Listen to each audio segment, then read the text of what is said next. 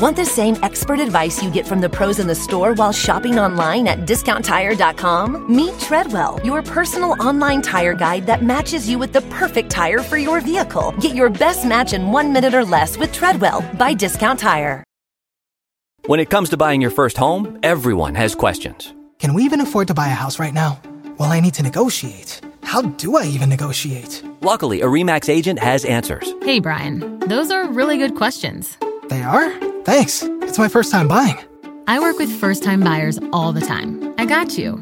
REMAX agents have more experience than other real estate agents. Visit REMAX.com or download the REMAX app to find the right agent. The right agent can lead the way. Each office independently owned and operated.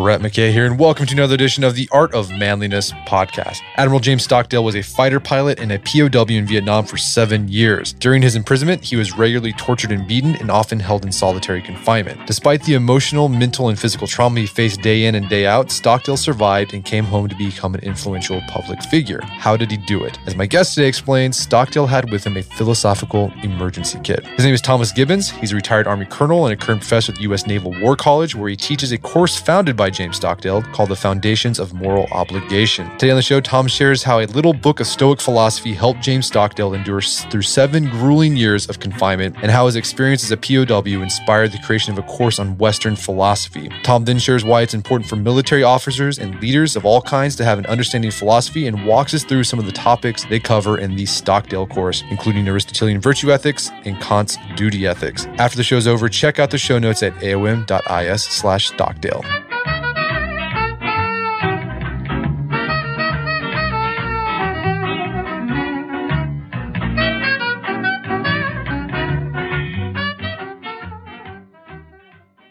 All right. Thomas Gibbons, welcome to the show. Thank you very much, Brett. Thanks for hosting me today and allowing me to talk about the Foundations Elective and Admiral Stockdale. I'm an avid listener and a fan of your podcast. Well, thank you so much. So, you've got an interesting background. You are an Army colonel, but you teach a course, as you said, on uh, it's called the Stockdale course. We'll talk about who Stockdale was. It's the Foundations of Moral Obligations at the U.S. Naval War College. So, how did an Army colonel end up teaching a course on basically what is essentially Western Western philosophy at the U.S. Naval War College? Brett, that's a great question. And I tell people that I have the best job in the Navy. But before I talk about myself, uh, I'd like to give your listeners some background on the Naval War College, uh, which is located here in Newport, Rhode Island. Many people don't know what a war college is, and they may be turned off right away by that name. We're one of the Department of Defense's professional military education schools, PME schools, and we provide education to military officers, government civilians, and international officers. The college was founded in 1884 and it's one of the oldest war colleges and is the oldest war college in the U.S. We're accredited to award a master's degree. We have two undergraduate programs and resident students are here for a year. We have approximately 550 resident students and almost 300,000 distance education students, which really makes us the size of a small college or university. Our faculty consists of civilian academics and active duty military. Myself, uh, I grew up in Cincinnati and graduated from West Point, and I spent almost 30 years on active duty in the Army flying attack helicopters. I came here to the college while on active duty to teach the Joint Military Operations course, and I've been here for 15 years. I had been a student here, and I tell people that the best education that I received in the military was here at the Naval War College because they actually gave us time to think and reflect about what we were learning and then to share those ideas with others. While on active duty, I worked to complete my doctorate and I was able to remain on the faculty when I finished my doctorate. My dissertation was on honor codes and ethical behavior. And because of that, I got involved uh, with the folks who teach leadership and ethics. And I actually started teaching the foundations course about 10 years ago. I'm also a personal trainer and I teach a HIT three times a week. And that's why I tell people I have the best job in the Navy. I can work out twice a day and I get to teach philosophy to graduate students. At the beginning of the trimester, I tell our students, if you don't think differently at lesson 10, we haven't been successful. And Brett, I'm going to turn the tide here, and I don't mean to put you on the spot, but what are your foundations of moral obligation? What's important in your life? A lot of people don't ask those questions until it's almost too late, and they don't take time to think about it. The beauty of the foundations course is that we read the classics, we write about it, and then we talk about it and share ideas with, with others. And that's what's so important about the course. Many of our students have either been to Iraq and Afghanistan or they're going to Iraq and Afghanistan and they have life experiences, which really makes it useful eh, for our classroom discussion. So before we get into why the course even exists, like why Western, why teach a course on Western ethics and philosophy, how it got started is even more interesting because it involves a guy named Admiral James Stockdale. Was a prisoner of war in Vietnam. And it seemed like that was sort of the like the origin of this. It started all when he was there, and then when he got back, this course started developing based on his experience in Vietnam. So he talks a little bit about the background of how the course even got developed. Sure, Brett. Stockdale was a true American hero. I talked to a former prisoner of war yesterday, had some correspondence, and, and he wrote to me that only Stockdale and a handful of others can speak about the torture in analytical terms, about repeated and sustained torture and adaptations one make, make one makes to it over considerable time. So he really suffered in his time in Vietnam. But, but uh, growing up in Illinois, typical American life, went to Annapolis and graduated in 1946. And he was actually part of the class of 1947. During World War II, they had early graduation, so he graduated a year early. In fact, um, the Stockdale Center for Leadership and Ethics at Annapolis is there now, and that's chaired by a good friend of mine, Colonel Art Athens. After he graduated, Stockdale served on ships for a couple years, and then he went to flight training to become a naval aviator. In 1954, he was assigned to the Naval Test Pilot School, or NTPS, and he became a test pilot. And that's really the best of the best. Those are the, the test pilots. In 1959, the Navy sent Stockdale to Stanford, and he subsequently received a master's degree in international relations. And while he was at Stanford, he became interested in philosophy, and he wandered over in the philosophy department one day, just wandering the halls, and he met a guy by the name of Phil Rhinelander. And Rhinelander was a Navy World War II veteran who took Stockdale under his wing and tutored him in philosophy. And Stockdale took Rhinelander's courses and learned all about the different philosophers. And as he was leaving, Rhinelander gave him a copy of Epictetus' book, The Enchiridion. It's just a small book. And at first, Stockdale was dumbfounded. He said to himself, I was a fighter pilot, an organizer, a martini drinker, a golf player, a technologist. This ancient rag talked about not concerning oneself with matters over which he had no control. And he said to himself, poor old Rhinelander, he's just gone too far. But Stockdale didn't realize at the time, but that small book would actually be his salvation in Vietnam and the Hanoi, Hanoi Hilton. He read it and absorbed it and really made the Stoic philosophy his own. He embraced it. And in prison, he lived in the world of Epictetus and applied those lessons in order to survive. Uh, Stockdale was at the Gulf of Tonkin in August 1964, and he wrote later that he had the best seat in the house, looking at destroyers shooting over phantom targets. He said there were no Vietnamese PT boats, nothing but American firepower and black water. And so he really knew the truth about how the Vietnam War had started. And as a POW, he was concerned that he could be forced to reveal that to the North Vietnamese. Subsequently, flying over Vietnam on a bombing run in September 1965, he was shot down. He was severely beaten, got a broken leg, and he spent the next seven and a half years in the Hoa Lo prison, the Hanoi Hilton, as a political prisoner. Four and a half years of it were in solitary confinement. Stockdale was the senior officer at the Hanoi Hilton. And think about it, Brett. He had to establish a whole new culture. They were inside a prison with rules that they couldn't communicate. So they used what's called the tap code. And they had read about this in Arthur Koestler's book, Darkness at Noon. And they used tin cups and hands to tap messages on the wall to their next door neighbor. Stockdale also established rules for the POWs, kind of a, a cultural rules and what to take torture for. And The rules were don't bound public, stay off the air, don't help the Vietnamese by giving propaganda, admit to no crimes, don't kiss the enemy or don't give in to the enemy, and finally, unity over self. The, the most important thing to Stockdale and the other POWs was the guy in the next cell. And he said he often reflected that honesty was so important because they were tortured. They had to take the ropes. Uh, it was a torture treatment that they were given. And he said you could only take torture up to a certain point, and, and then you had to tell them something. You spilled your guts, and, and coming back from that, you felt guilt and remorse. And he said we shared that with the other POWs, and especially for the new guys, we try and tell them, don't feel bad. You should have heard what I told them.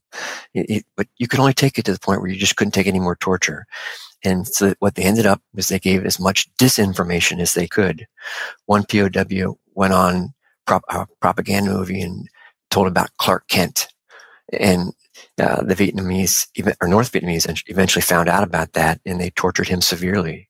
Stockdale himself disfigured his hair with a razor blade on his scalp. And the Vietnamese put a hat on him.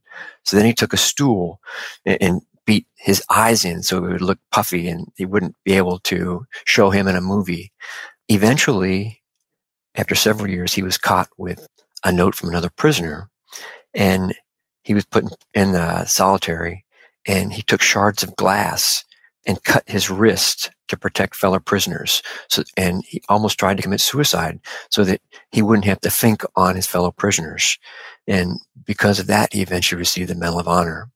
Little did Stockdale know that at the same time he was doing this, his wife Sybil was in Paris at the Vietnamese peace talks. And, and Brett, real quick, um, Sybil Stockdale was also an American hero. And it's said that behind every great man, there's a great woman. And she truly was a great woman. She was involved with the League of American Families at POWs. She met with the president and the secretary of state. And she actually went to Paris to talk to the North Vietnamese about the conditions that her husband was, was going through. Stockdale himself communicated with Sybil using uh, code words in his correspondence. So he actually got messages out to his wife that way. And it was after Stockdale attempted suicide, torture pretty much stopped in the Hanoi Hilton uh, for all American POWs.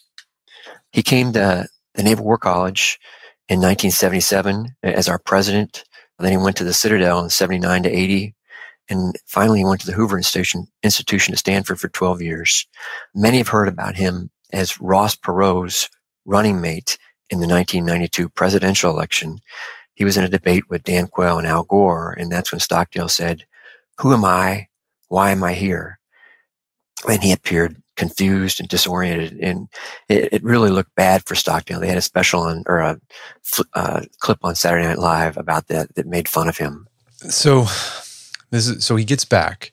I mean, when you, I remember reading in the essay that you you wrote, and then also the Foundations of Moral Well-being. I mean, it was, I mean, it was really heartbreaking, like what those guys went through, but also at the same time inspiring the the courage they showed. I mean, you, they talked about whenever a guy would um, you get tortured and he would you know spill his guts and he come back and they would tap back, you know, I love you. Right. It's okay. Or they would say, or the other thing that Stockdale always says, like, it's okay if they break you. You just have to make them break you again tomorrow because they don't like that very much.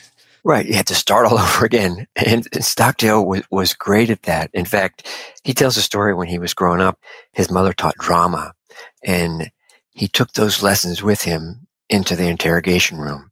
He would focus on an earlobe or something in the distance, trying not to avoid making eye contact with the interrogator if at all possible. But yeah, it, it, it was really amazing the things that they did and the torture that they underwent in, v- in North Vietnam. In fact, Stockdale talks about the difference between solitary confinement and torture and which is worse. And he says that it's more difficult to spend time in solitary confinement than to go to torture because you go to torture and it's over and you recover from that. But in solitary confinement, there's no human contact, nobody to, to talk to. And eventually what the North Vietnamese did was because Stockdale and the Alcatraz gang, Alcatraz gang, or eh, the group of 11 closest to Stockdale, they took those 11 and put them away from the prison population so they couldn't communicate. They were in solitary confinement. And uh, Stockdale says it was much more difficult to be in solitary confinement than it was to take torture. The first time I encountered Stockdale and I learned about, I think I read something called the Stockdale paradox. Right. Yeah, the Stockdale paradox. For those of your listeners who have read Jim Collins' book, Good to Great, he talks about the Stockdale paradox in, in there. And in fact, Stockdale met Jim Collins at Stanford and he was walking along and eventually Stockdale, he, he talked to Stockdale about, you know, what, what, what it was that kept him going. And he said, you must never lose faith that you'll prevail in the end. You can never afford to lose that with the discipline to confront the most brutal facts of your current reality, whatever they may be. So the bottom line is never lose faith that you're going to get out. And Stockdale didn't do that. And he talked about the optimists and they said, we'll be out by Christmas. And then Christmas would come and Christmas would go. And then we'll be out by Easter and Easter would come and Easter would go. And Stockdale said that it was just disappointing for the optimist. And if you look, you know, Viktor Frankl says the same thing about the optimists in his book. Those are the ones, those are the people who have the hardest time because they lose faith after a while when they set a deadline and it never happens. So the Stockdale paradox is that sometimes being too optimistic can actually make you less resilient. You need a little depressive realism. Exactly. And so, I mean, the thing that where Stockdale got these ideas, it all went back to that little rag of Epic- from Epictetus, the Stoic philosopher. Exactly. Yeah, Epictetus Enchiridion. And I'll tell you, Brett, um, I just highlighted a couple things here that I'll, that I'll point out in Epictetus. And what Epictetus says is there are things within our power and there are things beyond our power. Within our power are opinion, aim, desire, aversion, and in what one word, whatever affairs are our own. Beyond our power our body, property, reputation, office, in one word, never, whatever are not properly our own. And, and Stockdale took those words to heart.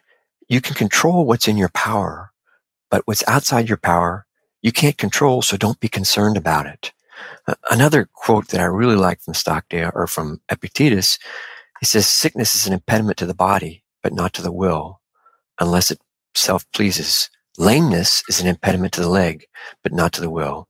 And say this to yourself with regard to everything that happens, for you'll find it to be an impediment to something else, but not truly to yourself. While he was in prison, Stockdale took this to heart. You know, his leg was broken when he ejected, and then it was broken again when he was in torture. And he tried not to focus on the pain and, and tried because he could control that. Another passage from Stockdale. Remember that you're an actor in a drama of such sort as the author chooses. If short, in a short one. If long, then a long one. If it be his pleasure that you should enact a poor man or a cripple or a ruler or a private citizen, see that you act it well. For this is your business to act well the given part, but to choose it belongs to another. So basically, Stockdale was saying, act your part in, in, in prison and do your job. And one of my favorite parts of the Enchiridion is back in uh, chapter 33, some rules of etiquette. Epictetus says, if anyone tells you that a certain person speaks ill of you, do not make excuses about what is said of you, but answer, he was ignorant of my other faults, else he would have not have mentioned these alone. And my wife tells me that all the time. So Stock, Stockdale gets back. He ends up at the uh, Naval War College. Mm-hmm. How did this idea of coming up with a course on Western ethics develop? Was was he the guy that came up with it, or, or was there someone else who knew about his experience and said, you know, that might be useful to teach what you kind of learned on your own, that might be useful to do in a systematic way and teach it to soldiers? Yeah, that's a great question. I think the course was entirely Stockdale's idea. He first taught the, taught the course in the fall of 1978 79. Um, however, the planning started immediately after he took over as president of the War College. Uh, he contacted his friend Phil Rhinelander about coming up to Newport, and, and Rhinelander, Rhinelander turned him down. But then he contacted a guy by the name of Joe Brennan at Columbia, and he wrote to Brennan. He said, "What are the philosophic roots of a military profession? I want my students to have more than just a few slogans when their backs are up against the wall. I need a theme, a reading list, and a lot of time to think. We eventually invited Brennan up to Newport and they worked together to develop a reading list and a syllabus over the next few months. They finalized the course in the spring of 1978 and prepared to teach it the next fall. In fact, Stockdale used some of the material from the course in a lecture that he had given to the folks in Newport, Rhode Island for the July 4th celebration that summer. And news of the course spread quickly. In fact, a retired Navy officer who was our provost told me that word on the street in DC was this is a must take course if you're going to Newport. It was taught by a Medal of Honor winner and a distinguished academic. Now, the media moved in with cameras and tape recorders to get the word out. And Brett Stockdale himself only taught the course twice, and that was during the academic year 78 79. The end of 79, August 79, he moved on to become the president of the Citadel, and he was there for a year. And his teaching partner, Joe Brennan, who had come from Columbia, uh, taught the course for the next 12 years. So, I mean, I can understand. So, I guess the question is like, why teach military officers Western philosophy. I mean, I can see, okay, the Stoic stuff could come in handy, but you, it's not just Stoicism that gets covered in the course. You're looking at Aristotelian virtue ethics, you're looking at the book of Job, you're looking at utilitarianism. So, what was the goal? What, what did Stockdale hope officers would get out of getting this sort of overview course of Western philosophy? Good question. Stockdale was passionate about implementing changes to the curriculum when he took over as president.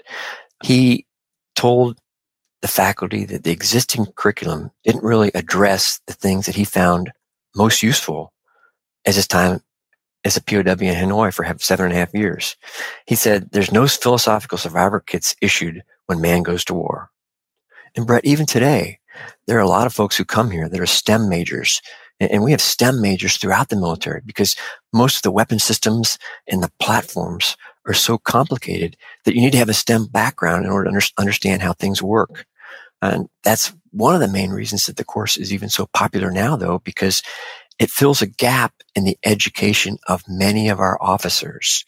There's just not as many liberal arts majors around in the military. And reading, writing about, and discussing the classics helps to improve one's critical thinking skills. And you just can't appreciate the value of a liberal arts education until you read some of the classics. And Stockdale talked about the value of the classics, classics when he was confined in the Hanoi Hilton and how he thought about that when he was tortured or kept in solitary confinement.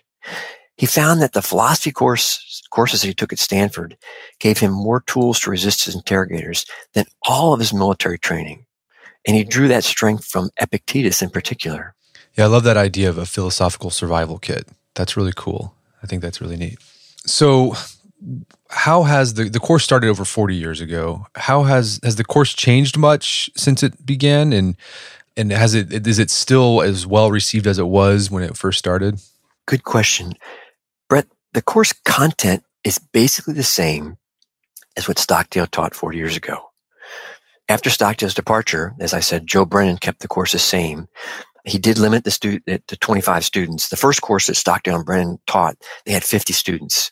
But for just for one person, it's you know yourself, it's really hard to manage that. So he he kept it to 25 students and he taught it twice a year. After the fall of the Berlin Wall in 1989 and the collapse of the Soviet Union in 1991, uh, they took out the lesson on Lenin and the Soviet, Soviet philosophy. Brennan left in 92 and a guy by the name of Paul Reagan, a Coast Guard captain, took over the course. Reagan taught the course once a year and he taught it for 15 years. He kept it going. Reagan developed both a reading path and a writing path. You could take either one. Either you read everything and you took a final exam or you read only the primary readings and you wrote a 10 to 12 page paper. And the key thing that Reagan did was he renamed the course the Stockdale course. And it was called Foundations of Moral Obligation when they changed the name to the Stockdale course, he saw that the numbers of students increased dramatically because people had remembered Stockdale and the importance of what he had done. After Reagan, a guy by the name of Martin Cook, a good friend and one of my mentors, took over the course. And Cook brought in the great books method. I'm not sure if you're, if you're familiar with that or not, Brett, but the great books method. Oh, I'm sorry, go ahead. Oh, I am familiar. It's really cool. It is. And with the great books method, does is you ask a leading question and the focus is not so much a lecture type class is it's more of a discussion and you watch the discussion. And when i taught with uh, with martin cook he would sit at one end of the room and i would sit at the other end of the room and we would let the discussion go and we were more facilitators than lecturers. And i think that's key. One of the other things that, that martin cook did is he introduced blackboard i'm not sure if you're familiar with that either brett but it's a learning management system and basically with blackboard instead of writing a 10 to 12 page paper at the end of the trimester, what we did is we told students that they had to make postings once a week about the readings, thoughts, feelings, impressions that they had. And then they had to comment on two other postings. So you would write a posting and then comment on two other postings. And the neat thing about that, Brett, is that if you read it and then you write about it and then you talk about it in seminar, you really own it. And the other thing is that if you're writing for your classmates, I call it the pucker factor because when you're writing for your classmates, you know they're going to read it. It's a lot more important than if just the instructor's going to read it. And so I thought that was interesting. But then the other thing that uh, Martin Cook did is he introduced non-Western religion, uh, the Bhagavad Gita. He had a lesson finding meaning in one's life with reading from Tolstoy, Frankl, Wiesel. He introduced Karl Marlantes' book, What It's Like to Go to War. I'm not sure if you've ever read that or not, Brett, but it's one of the best war novels that you'll see. Karl does a great job with that. So the course has changed. You know, why is the course successful? I tell people it's a triad. It's the faculty. Each of the men who taught the course was passionate and willing to listen to others and passionate about what they did in the classroom. They were interested in it. They were interested in hearing what students had to say and, students bring life experiences. The students themselves, Brett, as I said, were different than a typical undergraduate institution. Most of the students that come here to the War College are, they're type A. Uh, they want to be here. They're motivated to learn. And I tell folks that if you take a philosophy course as a graduate student, it's a lot different than taking it as an undergraduate because you have life experiences that you can bring to discussion and you can reflect on things and see what they mean. And then the third element that makes it successful is the readings. Going back to what Stockdale originally started, we use primary, not secondary sources, classical modern readings. And Brett, I mean, you've read Socrates, you've read Plato, and, these are difficult readings, especially in one sittings. And some of our students say, now, what did I just read? But they're timeless. And we just don't have enough time to go through all the different readings. So on lesson 10, we give the students a supplementary reading list with other things that they can continue, continue the readings so they become lifelong learners. The current syllabus, we start off with the Greek and Roman Stoics. We talk about Epictetus. We read Stockdale's book, Thoughts of a Philosophical Fighter Pilot. We talk about Marcus Aurelius and his book, Meditations, the Emperor's Handbook. We talk about the second lesson we do is Greek tradition, Socrates, and I call it easy Plato. We read Euthyphro, Apology, and Crito. And we talk about the Euthyphro dilemma. And if you've read Apology, you know what Socrates says, I don't know what I don't know. And then in Crito, he talks to the laws of Athens. Week three, we do Plato's Republic, talk about, you know, definitions of justice, and we highlight the myth of the cave. In week four, we talk about Nicomachean ethics and Aristotle and, and virtue ethics. In week five, we talk about Western religious traditions. We read the Bible, the Old Testament, the New Testament, and it's amazing how many folks have not read the Bible eh, in a long time since they were small. We read Thomas Aquinas' treatise on the law and Soren Kierkegaard's Fear and Trembling and talk about what a leap of faith is. In week six, we talk about Immanuel Kant's Metaphysics of Morals and the duty concept and what it means. In week seven, we talk about life and society. We read Mill's On Liberty. We read the Declaration of Independence, the Constitution, and the UN Charter.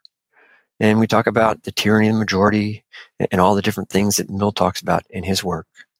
In week eight, which is probably one of my favorite weeks, we read Tolstoy's The Death of Ivan Ilyich. And we read Night or Frankl's Man's Search for Meaning. And Brett, so often in the military, folks are focused on my next assignment or my next inspection. But this lesson really forces them to think about their life and where they're at in their life and what's important to them. In week nine, we, we look at Western religious, or excuse me, non-Western perspective. We read the Bhagavad Gita and Marlantes book, What It's Like to Go to War. And as I said earlier, that's probably one of the best war novels. And then 10, we cover skeptical challenges. We read Dostoevsky's The Grand Inquisitors from the brother, brothers Karamazov. We read the book of Job, we read Ecclesiastes, and we read Camus. So it's pretty much a, a really compact syllabus. We talk about a lot of different things in a short 10 week period. No, yeah, it's really impressive. So I uh, I got my hands on a copy of like the original textbook, The Foundations of Moral Obligation. There was a used one on Amazon, and I'll, I'll say like I've read a lot of like philosophy books or sort of you know broad overviews of philosophy. This one is probably the most the most readable and enjoyable that I've read, the Foundations of Moral Obligation, because I would lo- what I love about it is they'll they go through the the history of philosophy. They give you like kind of a bio of the philosopher, so you kind of get where they're coming from. But then they just show how everything kind of builds off of each other, and and then they always bring it back to Stockdale's experience somehow in in in Vietnam. Yeah, and Stockdale was adamant about not calling it an ethics course. If you remember, in the late 70s after Vietnam, ethic courses were a booming business. There was ethics in business, industries, ethics and other professions. And Stockdale saw that and he really didn't want to water down the course. He didn't like the word ethics. He didn't want to teach a course ethics for dentists. That's not what he wanted. He liked the term moral philosophy because it really tied to the humanities. And he often said that he learned more during the philosophy course at Stanford that helped him as a POW than anything else in his education. And, and that's why they called the course Foundations of Moral Obligation. So it really wasn't an ethics course, but it's a good primer into several different philosophers. Yeah, well, maybe we can get it. We dig into a little bit, give uh, our listeners sure. a taste of what sort of discussions you might have. So, let's talk about you know Aristotelian virtue ethics. What is it about that sort of type of philosophy that can help leaders or soldiers or warriors become better at what they do? Good question, Brett. As many of you know, or many of the readers know, Aristotle was a student of Plato and he did more than just philosophy. He conducted research in biology, zoology, botany, physiology. He was interested in all sciences, but his ethics are teleological. And what does that mean? It's based on the Greek word telos, which means purpose, end, or goal. What's the all, what's the aim of all human behavior? It's a happiness or a character or virtue. And like I said, he developed virtue-based ethics. A person who lives a virtuous life will have a better chance of achieving happiness than one without virtues. According to Aristotle, virtue is a disposition which is developed over time and he talked about two different types of virtue, intellectual virtues and moral virtues. Moral virtues are traits of character. Intellectual virtues are gained by education and moral edu- virtues by habit. And Aristotelian ethics is important to the, mil- the military because it really gives you a different perspective and a concept or tool to help develop your moral compass. And Aristotle said it was, he talks about the golden mean and moral behavior is the mean between two extremes. At one end is excess, at the other end, is deficiency. And the virtue is a moderate position between those two extremes. And the thing about Aristotelian virtue ethics, there aren't really any rules, right? Right. You have to use your kind of judgment or what phronesis, what he calls, to figure out what the right thing to do is in that certain circumstance. So there's no, it's not relativism.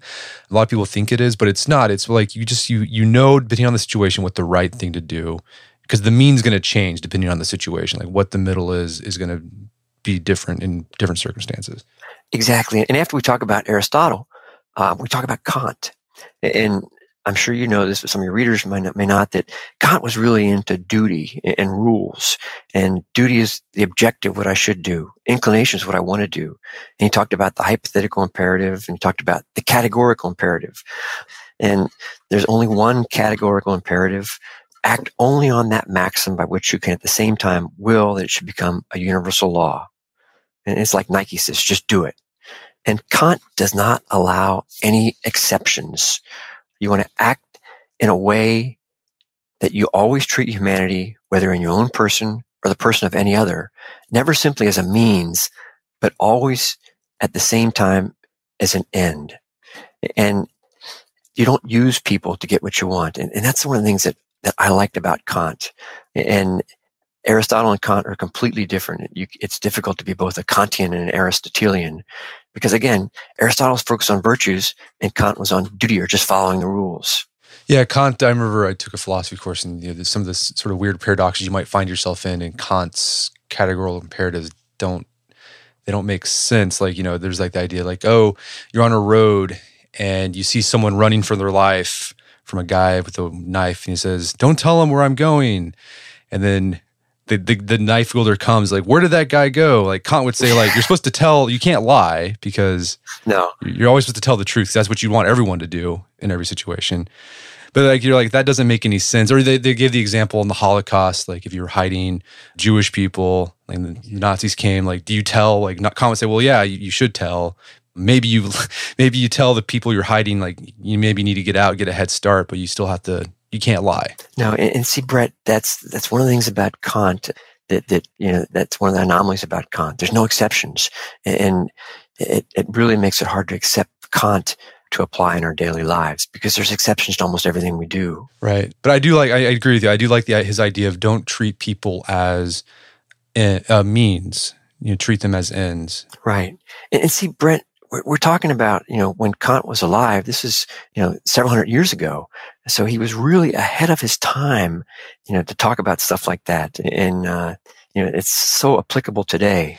No, and I, I, can see why this would be a useful course for officers. You know, even if you don't go with the Kantian view of like you do your duty no matter what, like it raises like that might happen. You might encounter that in the military. Like I don't know, this is probably really super cliche. It makes me think of a few good men, right? Mm-hmm. Did you order the code red?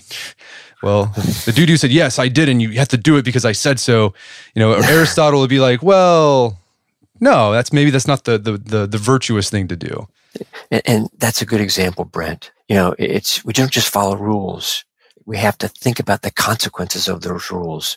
And, and is it a moral order that you're taking? You know, what's the reason for it? So that that's that's so important. That was interesting too. You so you talk about the book of Job, and how that's a way to sort of explore the problem of evil in in life. Yeah, Stockdale used the book of Job extensively. In fact, whenever he talked to students, he always started his presentations with life is not fair, get over it. And the book of Job really brings that message home. You know, Job was a great Christian and followed everything that, that God had told him. And he's loses everything and he questions God. And in the end, you know, Job ends up getting everything back. But the lesson that Stockdale got from that is that life is not fair. And people question, why me? Why is this happening to me? You know, what did I do? And the, the bottom line is that life is not fair and that things happen and you have to be prepared to accept that in your life and then to move on and to make the best of a given situation, which is exactly what Stockdale did when he was locked up as a prisoner for almost seven and a half years. Yeah, I know the Book of Job was a favorite of Abraham Lincoln's as well, mm-hmm. that he re- would go to over and over again during the Civil War. Yeah, no, that whole question, like, you know, why me? Why me? It's like, well, why not you? Right? Exactly. You know, I mean, is there, so I mean, this is a course for military officers, are there places where civilians can go where they can learn more about the content? Yeah, that's a good question, Brett. We have active duty military, we have international officers, and we have a lot of civilians that come here. They're government civilians. In fact, one of my best students from the last trimester worked for the Defense Nuclear Agency. He's a nuclear engineer and took the Stockdale course.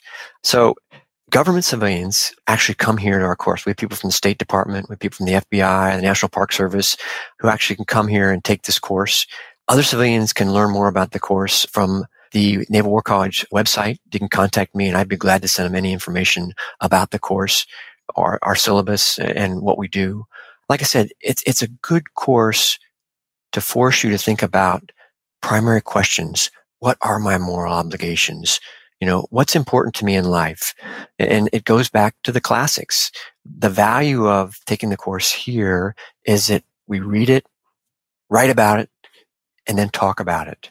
And you can tell students when that light goes on in the classroom, when they actually get it. And one of the neat things I think is that they bring up concepts we've talked about earlier, later in the course. For instance, we talk about Socrates earlier. They bring that up later in the course and compare it to Aristotle, or they'll compare Aristotle to Kant. And so they really get it and they can talk about it really for, for a long time after we actually do that lesson. Right. It's a great conversation. It goes spans thousands of years. Exactly. Well, Tom, this has been an interesting discussion. Thank you so much for your time. It's been a pleasure. Brett, thank you very much. Again, I'm a fan, a fan of your podcast and thanks for all you do. Have a great day. My guest today is Thomas Gibbons. He is the professor of the Foundations of Moral Obligation at the U.S. Naval War College. You can find out more information about his work at our show notes at aom.is slash Stockdale.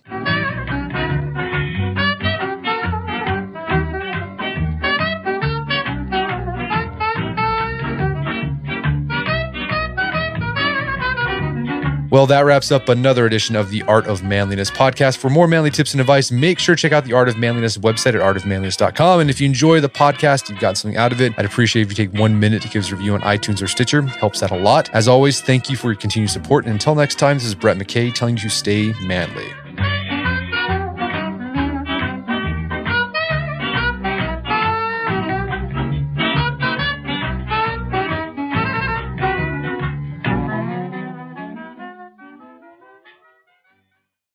Luxury is meant to be livable. Discover the new leather collection at Ashley with premium quality leather sofas, recliners, and more, all built to last. No matter how many spills, scuffs, or pet related mishaps come its way, the leather collection at Ashley is made with the durability you need for the whole family. Shop the new leather collection at Ashley and find chairs starting at $499.99 and sofas at $599.99.